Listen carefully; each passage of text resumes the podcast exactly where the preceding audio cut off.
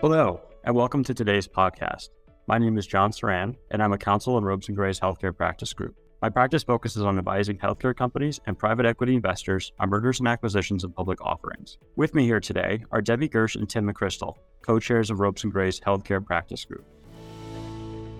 Debbie and Tim, the Biden administration has made a focal point of its agenda to expand Americans' access to quality, affordable healthcare and to reduce healthcare costs. Hadn't this been a focus of prior administrations as well? After all, President Trump's stated vision for healthcare was to provide Americans with more choice, better care, and lower costs. But before President Trump, President Obama signed the Affordable Care Act into law, which, among other things, established a new agency, CMMI. It had a specific mission of improving patient care and lower costs through development of alternative healthcare payments and service delivery models. Tim, so what's new with respect to President Biden's efforts? John, you're right. Improving care, including access to care, and lowering costs is a consistent priority for the federal government, and in fact, enjoys bipartisan support. There are two things, however, that are noticeably different this time. First, we are seeing a more aggressive regulatory and enforcement stance regarding market access and competition. This is also reflected in an increased alignment and cooperation among federal agencies with respect to enforcement. Second, states are also taking aggressive action, including implementing new laws and regulations, and often creating new agencies seeking to address cost, access, and competition issues. The idea is that creating a marketplace more conducive to competition will result in more affordable healthcare, higher quality services, and better access to essential services for patients. These developments are important not just for their impact on deal making and ongoing compliance, but because they can create tension with acquisitions, consolidation, and efforts to build integrated delivery systems to address the shift towards value based care payment models. Since the enactment of the ACA, a major focus of this and past administrations has been combating rapidly rising care costs by pushing towards the adoption of value based care payment models. Value based arrangements can take many forms capitation, bundle payments, gain and loss sharing, etc but a main element consists of linking reimbursement to both financial and quality targets instead of reimbursing providers for each service. So, on the one hand, federal and state lawmakers are trying to control costs by pushing healthcare providers to take more risk and manage the continuum of care for large populations, with the consequence, intended or not, of pushing the industry towards consolidation and integrated delivery systems. On the other hand, we see new regulations that may hinder acquisition activity, these two policies seem at odds with each other and are creating challenges for healthcare providers, payers, and investors from both a strategy and compliance perspective.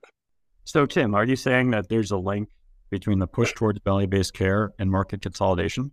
Yes, the transition from volume to value based care and the corresponding move to population health management requires major capital investments and sophisticated management expertise. Providers can address certain of the challenges posed by value based risk arrangements, particularly lack of resources and unpredictability of revenue streams, by consolidating and benefiting from economies of scale. Increased M&A activity is a natural consequence of this shift as providers consolidate to achieve efficiencies and build scale to manage population health.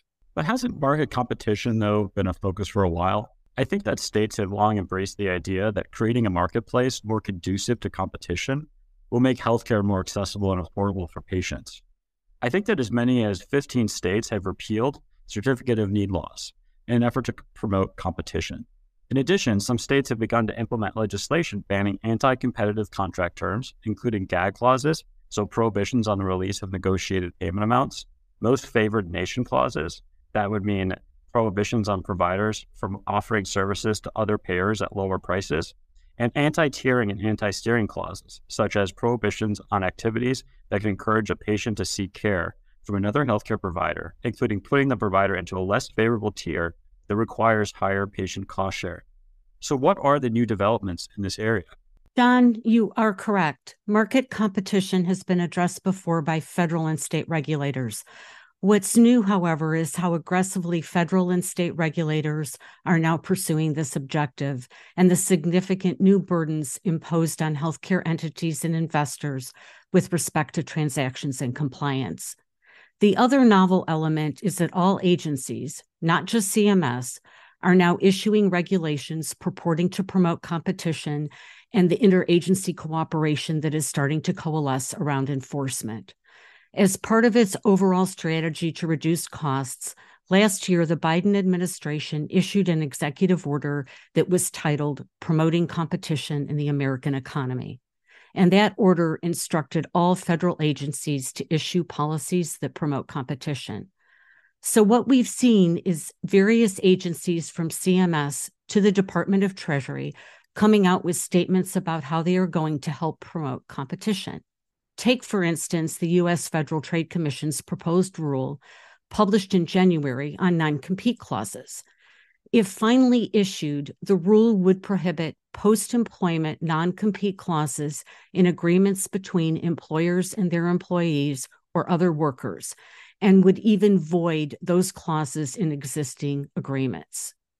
If passed, this rule would have a far reaching impact on business and HR practices in the healthcare industry. If you missed it, I would encourage you to read our recent article on this topic. Another good example is CMS's recent rulemaking addressing competition and transparency in healthcare. This past summer, CMS released a request for information or what we commonly refer to as an RFI, that it said was related to enhancing competition and transparency in the healthcare system.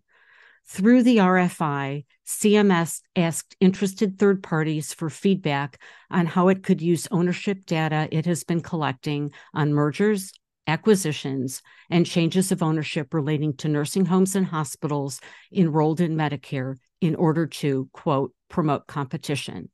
It also asked whether releasing this ownership data for other types of healthcare providers could help further that goal. CMS has recently expanded the entities on which it publishes ownership information. In an April 2023 notice, HHS stated that it will release ownership data of all Medicare certified hospice and home health agencies to benefit researchers, enforcement agencies, and the public. CMS also recently issued a rulemaking proposal to make all Medicare certified entities provide more detailed information about their ownership status in a form required for Medicare participation. Also, at the end of last year, the Justice Department's Antitrust Division and the Department of Health and Human Services Office announced that the two enforcement agencies will increase their efforts to collaborate in connection with investigations of healthcare providers.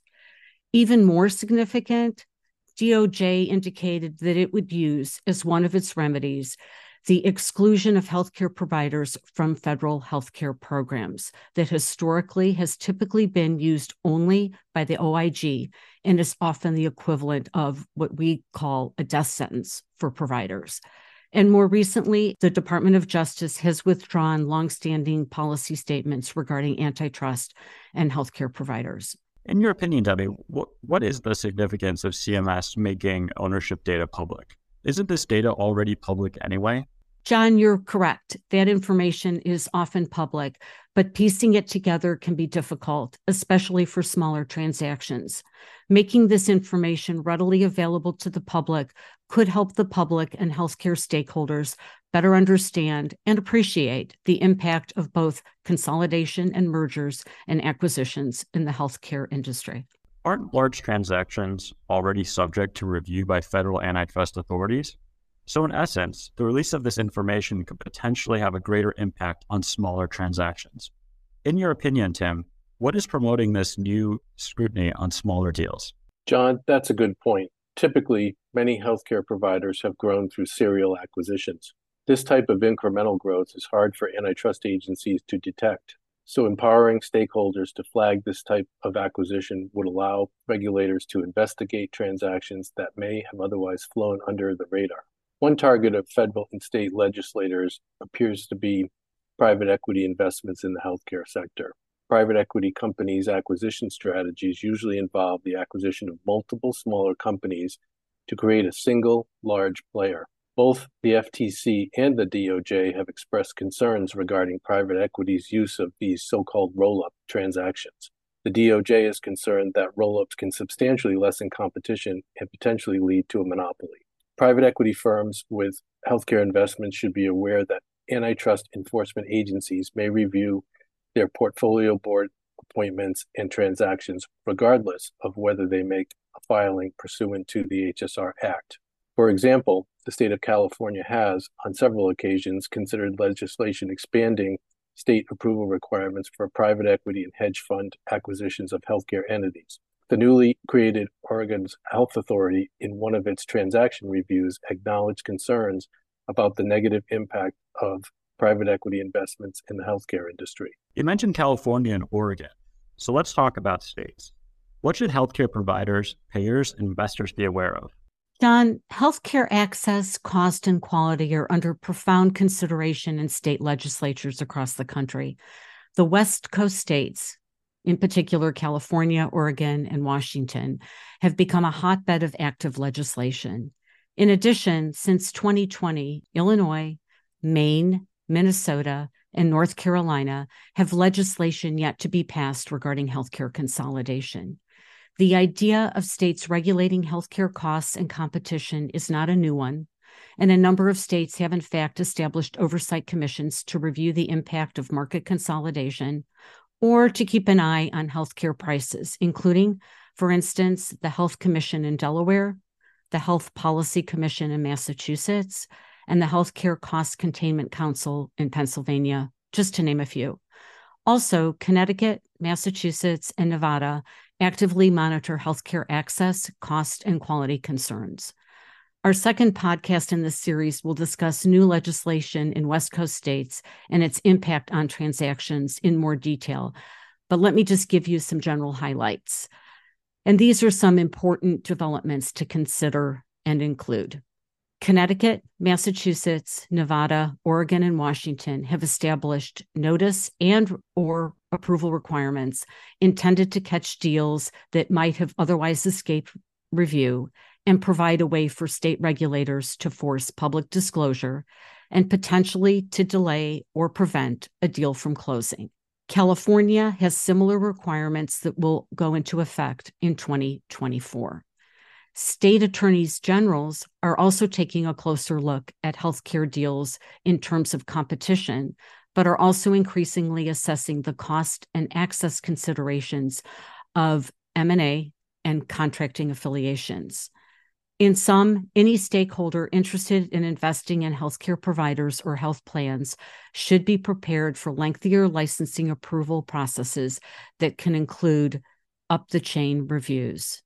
As I mentioned earlier, our second podcast will cover in detail the specific provisions of the California, Oregon, and Washington laws, and we'll discuss their impact on transactions and possible mitigation strategies. So be sure to tune in.